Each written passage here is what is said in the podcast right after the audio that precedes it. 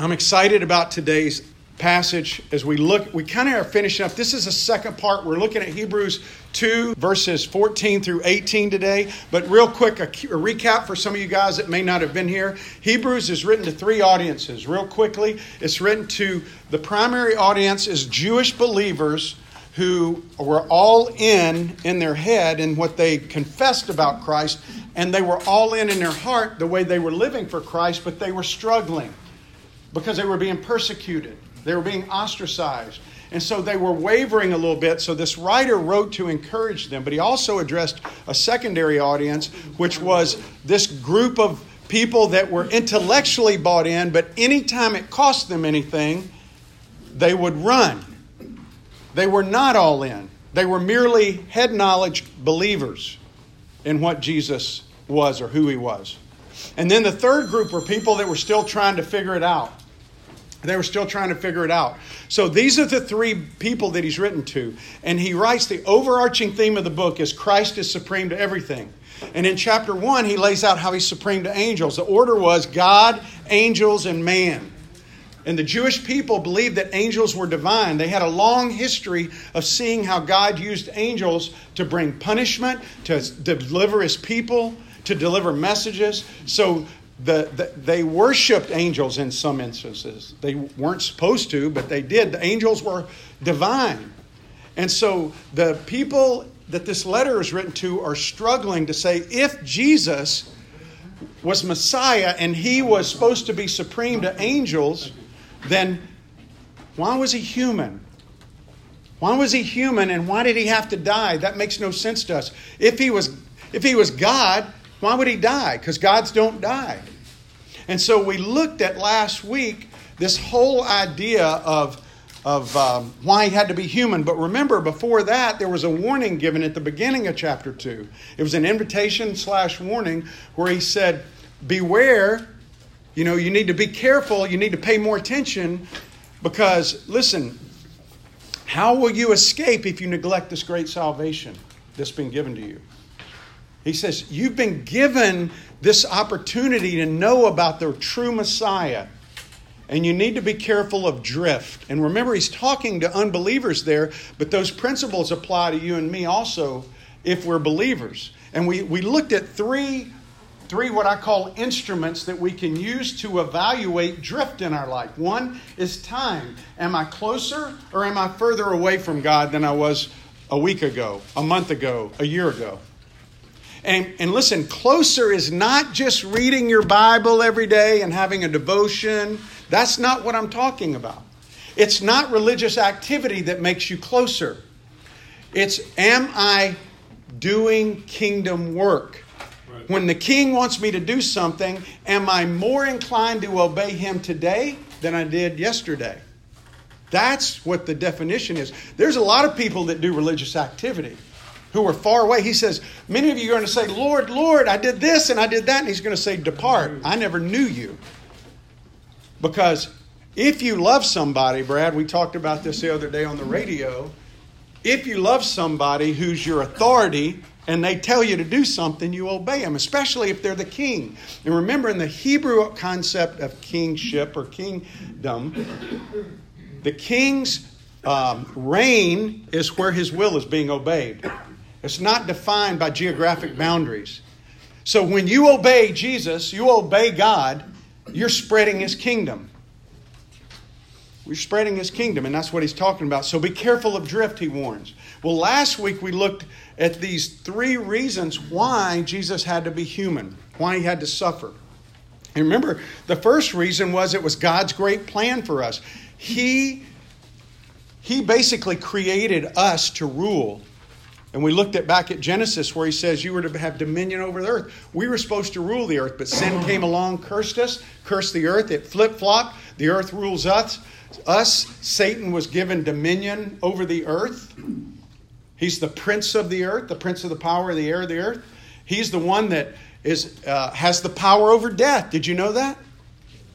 Temporarily, he can he can inflict death on you if he wants to, but it has to go through God's hands. You know why? If you go back to Job chapter 2, when Job, Satan goes, Hey, if I want to do this to him, because the only reason he loves you is because you give him everything.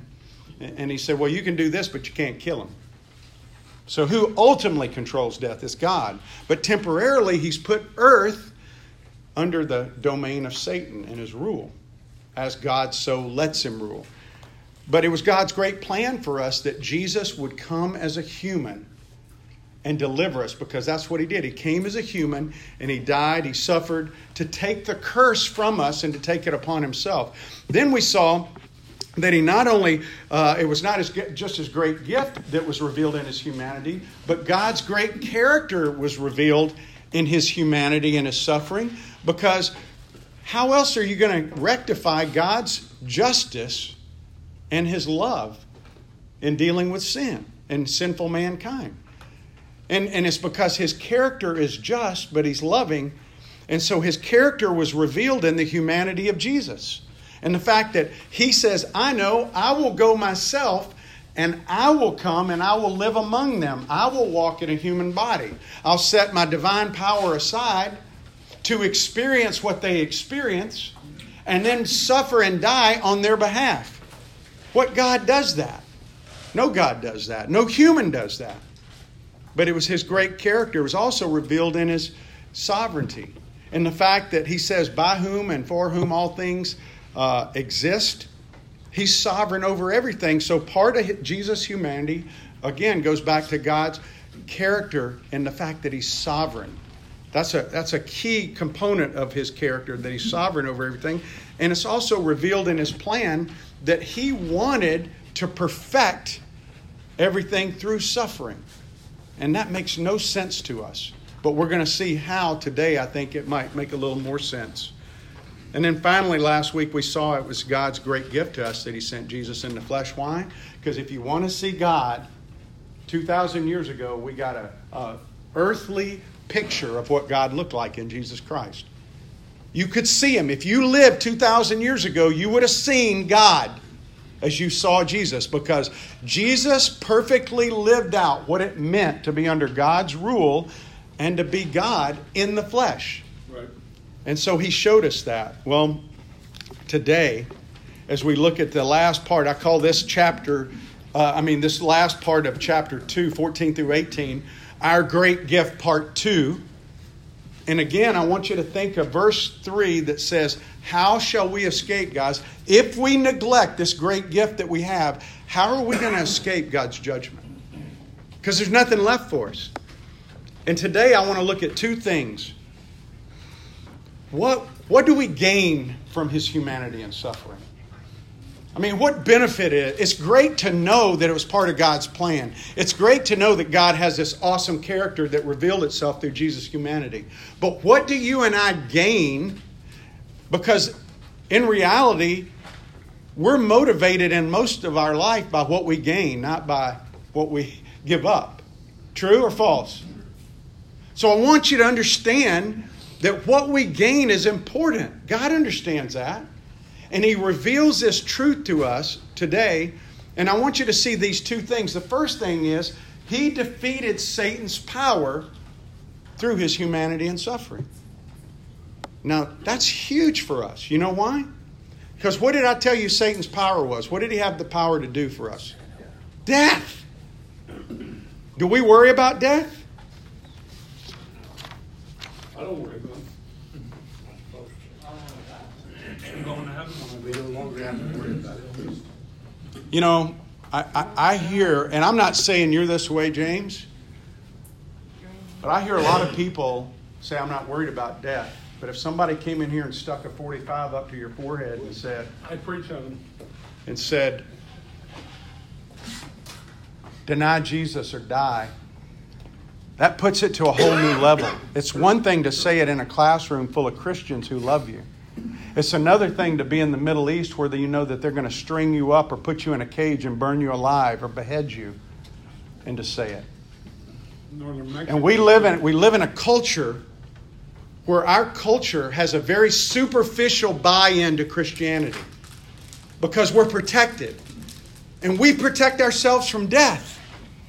I think if we're really honest, if each one of us were honest, we would all have to acknowledge somewhat of a little bit of a fear of death, even if it's not great. True or false? True. Yeah. Walking a Dyson. Yeah. Woody Allen said, You know what? I'm not afraid of death. I just don't want to be there when it happens. It's unavoidable. But the point is, why do we fear death? Why do we fear death? I mean, there, there, there's so many things that you think about. One is the fear of pain and suffering associated with death. It's much different to think about, you know, I, I, I think we envision different from movies, TVs, or even real life stories of things. We envision what the pain and suffering might be like associated with a cancer death or a car wreck death or uh, death in a fire, whatever it is. So we think about the pain and suffering associated with it. But another thing is, it's just the fear of the unknown itself. Because we don't talk to people after they die. Nope. And so we don't know what's on the other side. It's all based on our faith and, and what we believe to be true. But we also have this fear of non existence. I won't be here anymore. Where will I be? Will I be anywhere? We have a fear of eternal punishment. We shouldn't as believers. Maybe we have a fear of, of, of being in front of Jesus and Him saying, you know what? Uh, Greg, I gave you all these opportunities and man, you didn't take advantage of it. And I think there's going to be a lot of people that get it there into life and they're going to face that. In fact, I was talking to a guy the other day on the telephone two days ago, and his daughter told me to pray for him, and I felt led to call him. And I called him because he's having some medical conditions. He's in the hospital and they're pretty serious. And he hadn't been following the Lord for at least 10 years. And he just busted out crying as soon as he heard my voice. And we started talking. He said, Man, I've been running. I've been so angry at the church. And he was talking about his local church, of what they did. And there was stuff that bothered him. And he ran away from God because of these people. Not because of God. And, and then once he started running, he felt like he couldn't go back, which is a lie of the enemy. But there, but there was this, this tearful, oh gosh, I've blown it so bad. And I said, you know what the best part about God is? That if you blow it, he tells the story of the prodigal in Luke 15. The father's running to see you when you come back to him. He just wants you to come to him. And as long as you're not in the box yet, it's not too late. And that's what I told him. And he affirmed to me on the phone. He said, I'm, I'm there. He said, I'm there. And we prayed right there. It was a beautiful thing. I called his daughter. She just started crying because she'd been praying for him for 10 years. But we don't have to wait to a near death experience to say, okay, I'm drifting. God, bring me back. I need to be in relationship with you. That's what he's wanting. But the other thing is we fear not being around our loved ones. Who's going to take care of them? Who's going to, man, I won't be there to, to do this or to do that. I mean, just the fact is, in our culture, guys, we do everything we can to shield ourselves from death. We, I mean, when people, in other countries, when people die, sometimes their bodies will stay out there in their home. I mean, about dead bodies in their home while family members, I mean, we don't do that. We chuck them off to a, a mortuary or, or, you know, we take them to a funeral home. We get them out. We don't let our kids see it. We don't let people see it because we want to get them away. And we do everything we can to shield ourselves from the idea of death. That's why we go to the gym and work out. Why we eat things like kale, and that's nasty. I mean, we eat all this stuff to try to prolong our life. And you know what? We try to shield our kids from it, and it's reality. I remember when Rachel, my daughter Rachel, was waiting on a heart and she got really sick and we thought she was going to die. We got a call from the principal of the school where she went, and the principal goes, I don't know what to do. I've got a parent on the line really bending my ear because your daughter goes to this school and her daughter's so upset she came home crying two days in a row because her best friend's dying. What am I supposed to tell her? And I said, Well, what am I supposed to tell my daughter? She's the one dying. I said, I really could care less about how this lady is supposed to explain to her daughter about the friend. She should be talking to her about it, just like we do with Rachel. But we don't talk about it. We shield our kids from it. Other cultures don't do that. It's a part of the life. And if you're a good parent, you're going to instruct your kids. This is reality. You don't create a false world for them. I'm not saying that you, you know, you just expose them to a lot of stuff, but you talk to them about reality. Death is a part of our reality. It happens every day. And truth is, none of you in here know when God's going to bring you home. But when He is going to bring you home, it doesn't matter what the world says, it doesn't matter what diagnosis you get, it doesn't matter Hallelujah. what somebody wants to do to you.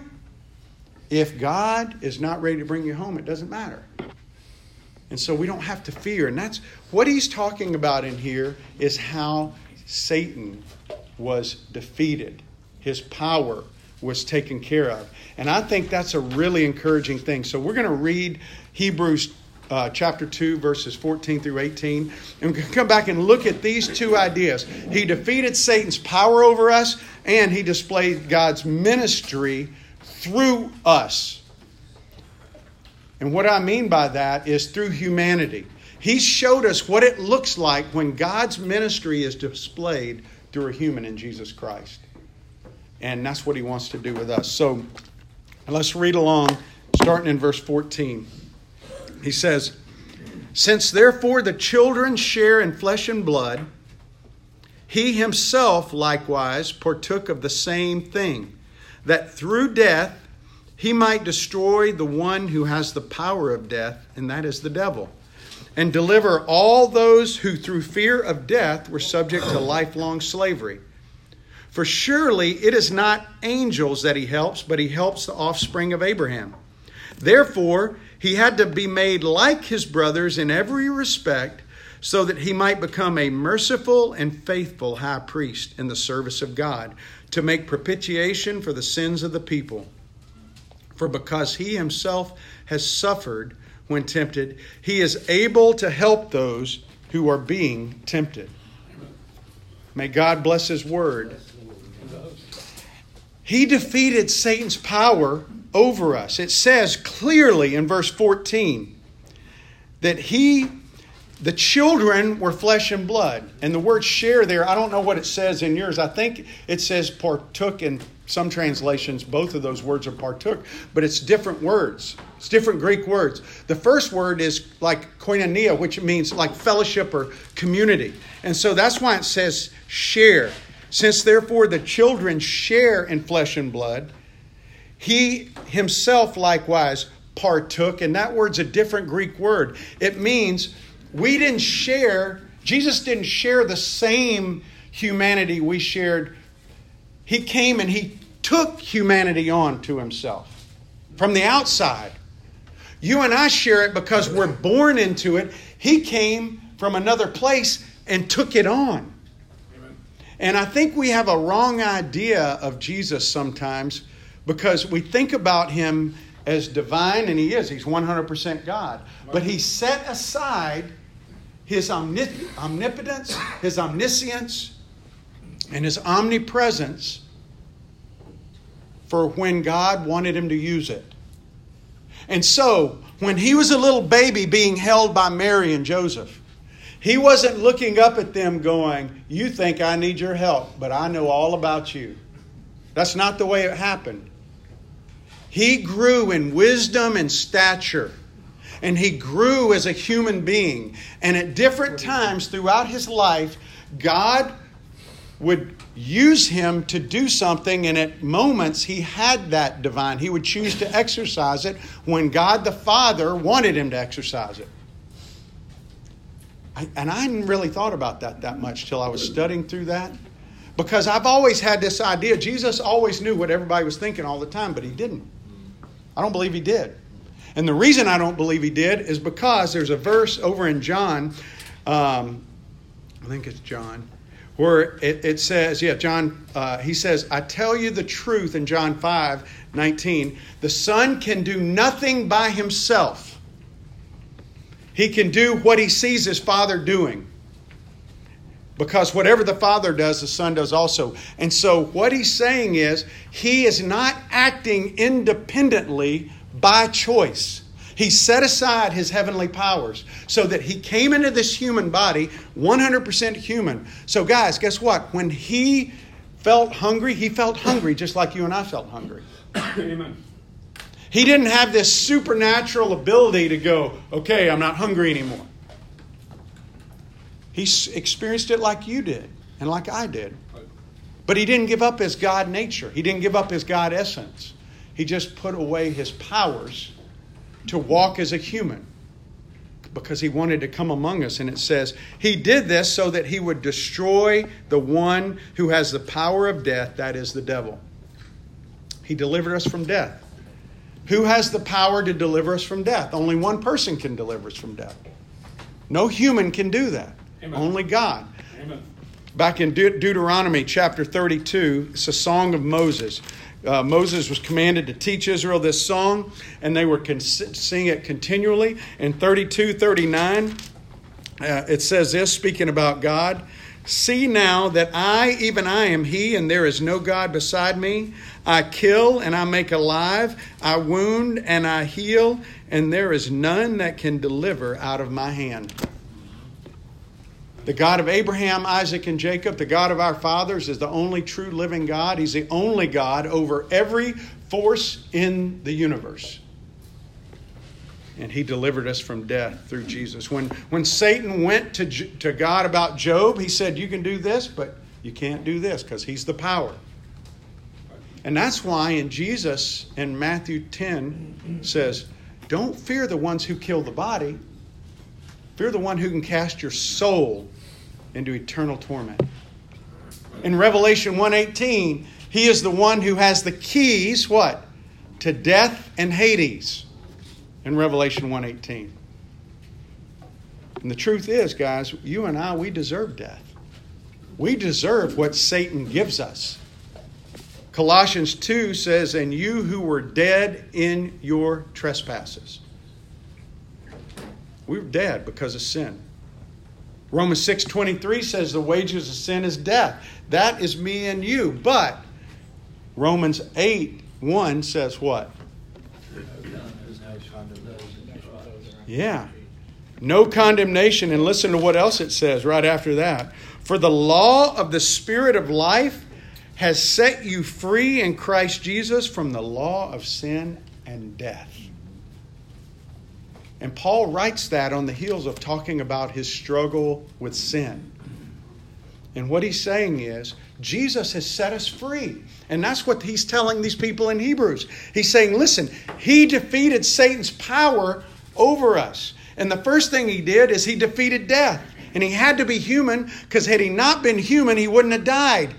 But when he died, three days later, he rose again to prove that he had victory over death. Amen.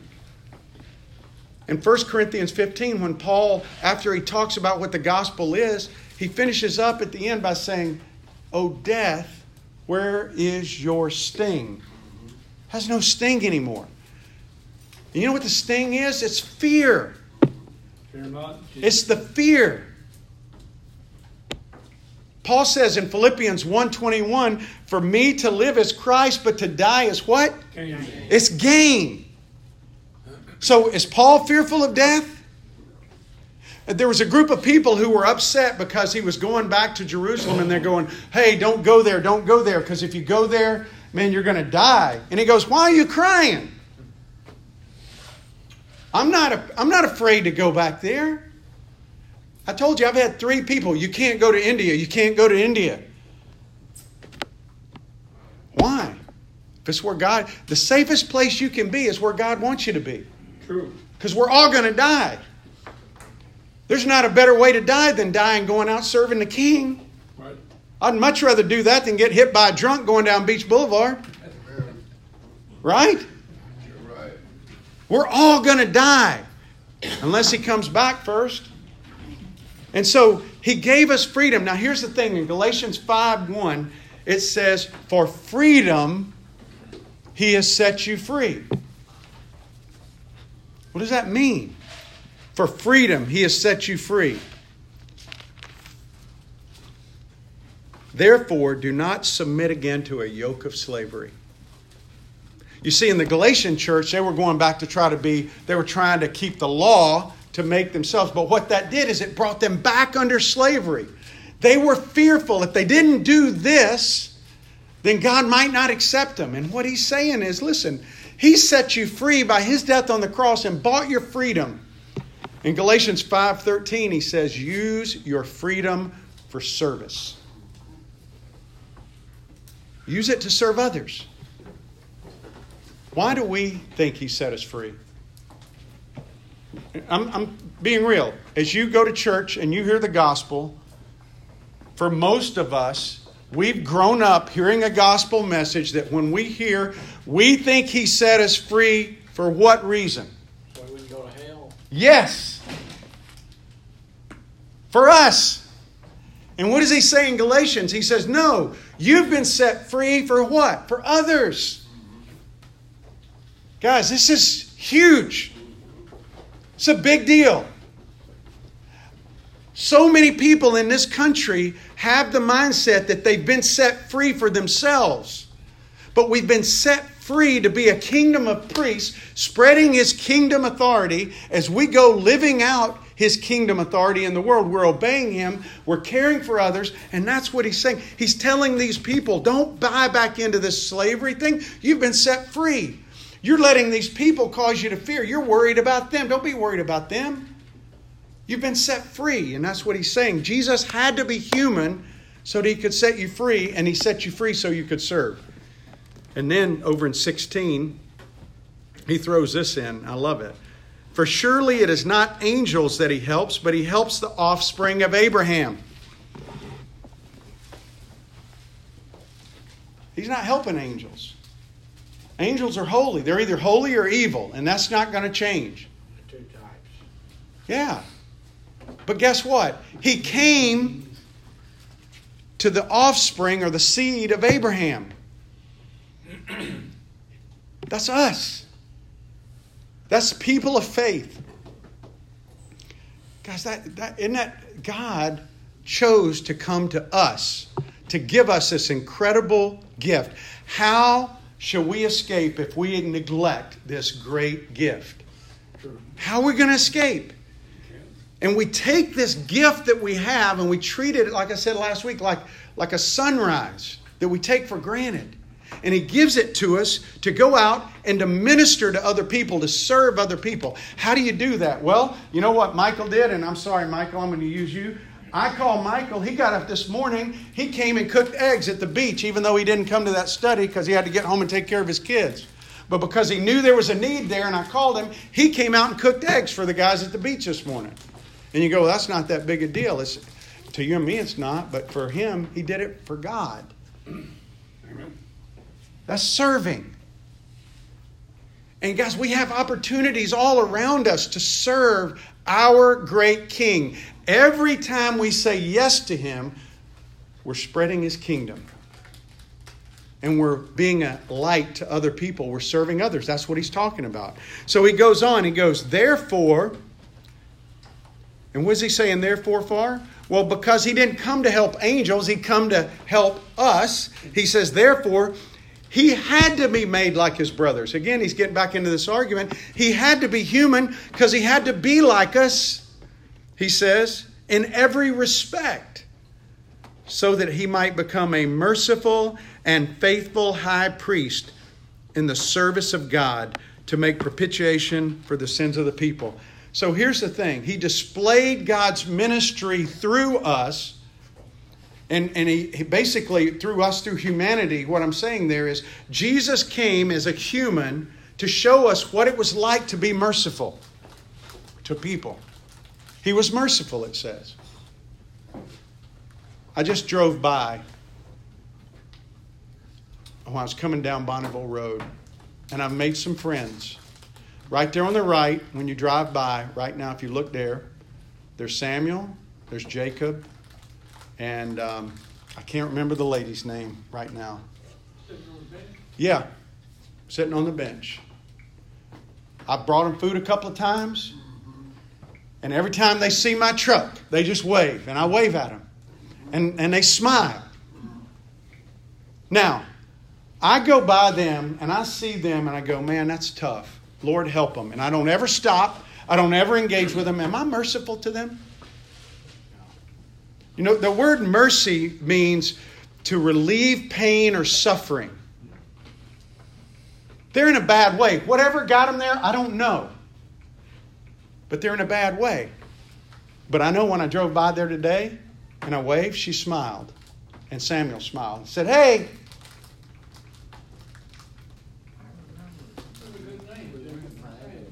Jacob and Samuel. But the point I'm making is if you never stop, you're not engaging, you're not being merciful. Jesus engaged with the hurting, he engaged with the leper, he engaged with the blind man, the lame man, he engaged with the, the woman with the issue of blood. He engaged, he was a merciful high priest. He engaged with the prostitutes, he engaged with the, the, the tax collectors, the dregs of that society. So, why don't we? Why don't we? Why aren't churches getting together and saying, guys, let's go and let's go minister to some people? He was merciful toward people. He showed us, he displayed what it looks like when God ministers through humans, but he was also faithful to God. He was a faithful high priest in service to God. That means, as a kingdom priest, he did what God wanted him to do, not just what he thought he ought to do. Not, not when somebody comes to him and says, I don't think you ought to do that because that, you know what? You might get in trouble or you might go, you may not be able to come back to your family or whatever. And, and we live in a world that manages our relationship with God through what we think we ought to do and not do.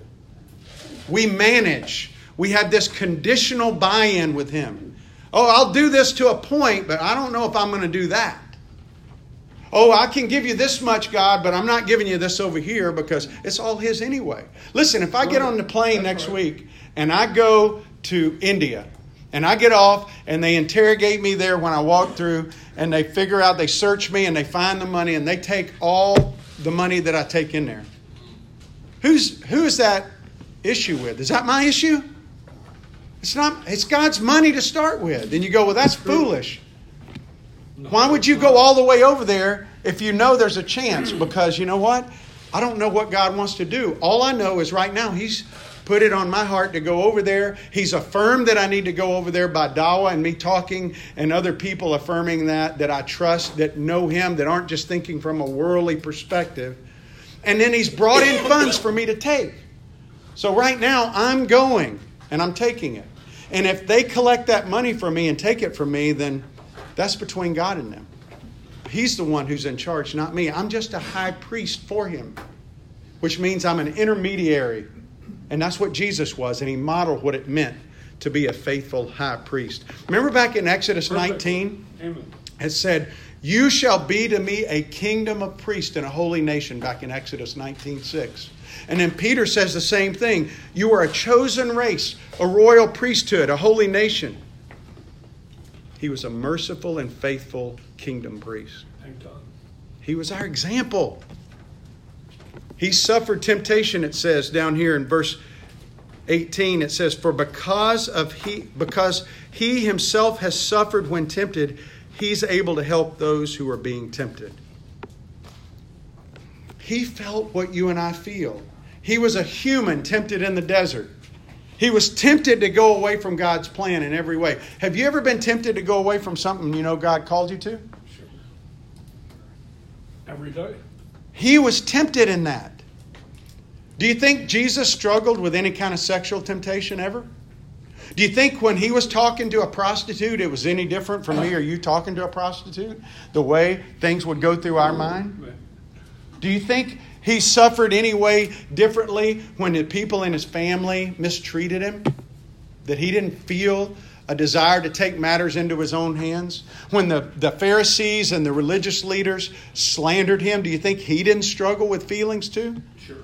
Yeah, he did. He was human and he suffered. Hebrews says he suffered in every way like us. But he never gave in. So you know Amen. what? That made Amen. the suffering even greater. Do you understand what I'm talking about? Jerry, you and I, we talked about struggles before. When you struggle with a sin that has got a hold on you and you're fighting and fighting and fighting, when you give in, there's a release. There's a relief that takes place. Because you go, okay, I'm in. I'm just, I've, I've given up and now I'm here. And you don't feel the pain of that struggle anymore. But then you feel condemnation from the enemy. Because the same finger that says, come on, come on, come on, then points a finger and says, you're guilty. And that's what he does. He's a murderer, he's a liar. But Jesus suffered all this. And so here's the deal Jesus came to show us what it looked like to suffer temptation and not give in. And he did that to comfort us. And what this writer's telling the reader here is he's saying, guys, he suffered like you did. So understand, he suffered and didn't give in so he could encourage you. You can trust him. You can trust him. He was the propitiation of our sin, it says here. And you know what that means? That means to put away divine wrath. And here's what he's doing he's tying in gratitude to service. He's telling them that first, he's saying he delivered you from death now go serve. You're free from slavery, go serve. You know where I see a parallel? Go back to the Old Testament. On Passover, what happened? They were delivered from death. And then what did he do? He delivered them from slavery. And then what did he do? He, he said, Go and represent me to the world. That's the pattern. He saves us, he delivers us from slavery and says, Now go put me on display to the world. And the children of Israel never got that. It was always about them. We've fallen into the same trap. We just call it modern American Christianity today. It's the same thing. Ephesians 2 8 and 10 says it this way For by grace you've been saved through faith. It's a gift of God, not of works, lest any man should boast. Amen. We are his workmanship, created for good works that we should walk in them. You see, gratitude is our motivation for serving. That's why we serve. We don't serve out of obligation, we don't serve out of negotiation. We're all in out of gratitude. It's not this, okay, God, I'm doing this for you. Now, I hope you're going to let me in there. I hear that a lot of times with people. You know, I think I've been pretty good. That's negotiation. Or people serve, well, I got to do this and I got to do that. No, we serve out of gratitude. He has delivered us. Guys, I want to tell you something there's a there's a thing that I've struggled with that it's not a big thing, but it's something that's just I've struggled with, and it's just a, it's just one of these little areas of my flesh, and I've just gone to God and gone to God, and what I realized is, I just ask Him, Lord, just take this from me. I just give it to you, and I realized that one of the issues for me, as I was so focused on the sin, instead of focusing on Him, when I focused on Him, He took that away. He took it away.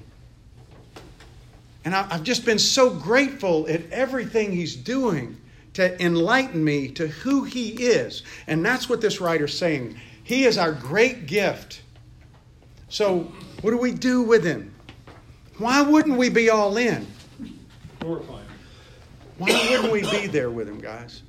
We should be all in because of what he's done for us. And that's exactly what he's telling these people, these listeners. He's saying, don't neglect this.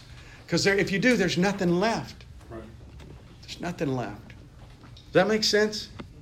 Well, let's just take a moment right now and close up our time. Father, I just thank you so much for the reminder of your grace and your power over Satan, your power over death. And thank you for the great gift of your Son, Jesus, coming in human form, coming to show us what it looked like to be a merciful and faithful high priest. And I just pray, Lord, for each one of us, if we have drifted away from the path of really being a kingdom priest for you, I pray that right now, Lord, whoever is experiencing that and, and realizes that, they would take a moment right now in the quietness of their own heart to acknowledge it and ask you to help them be on a different path. And stake their ground today that they're going to start allowing you to be who you should be in their life. And they're all in. Thank you. Thank you that we can bring all these requests before you and entrust them to you as a faithful God. We love you. You You are awesome. Amen. amen.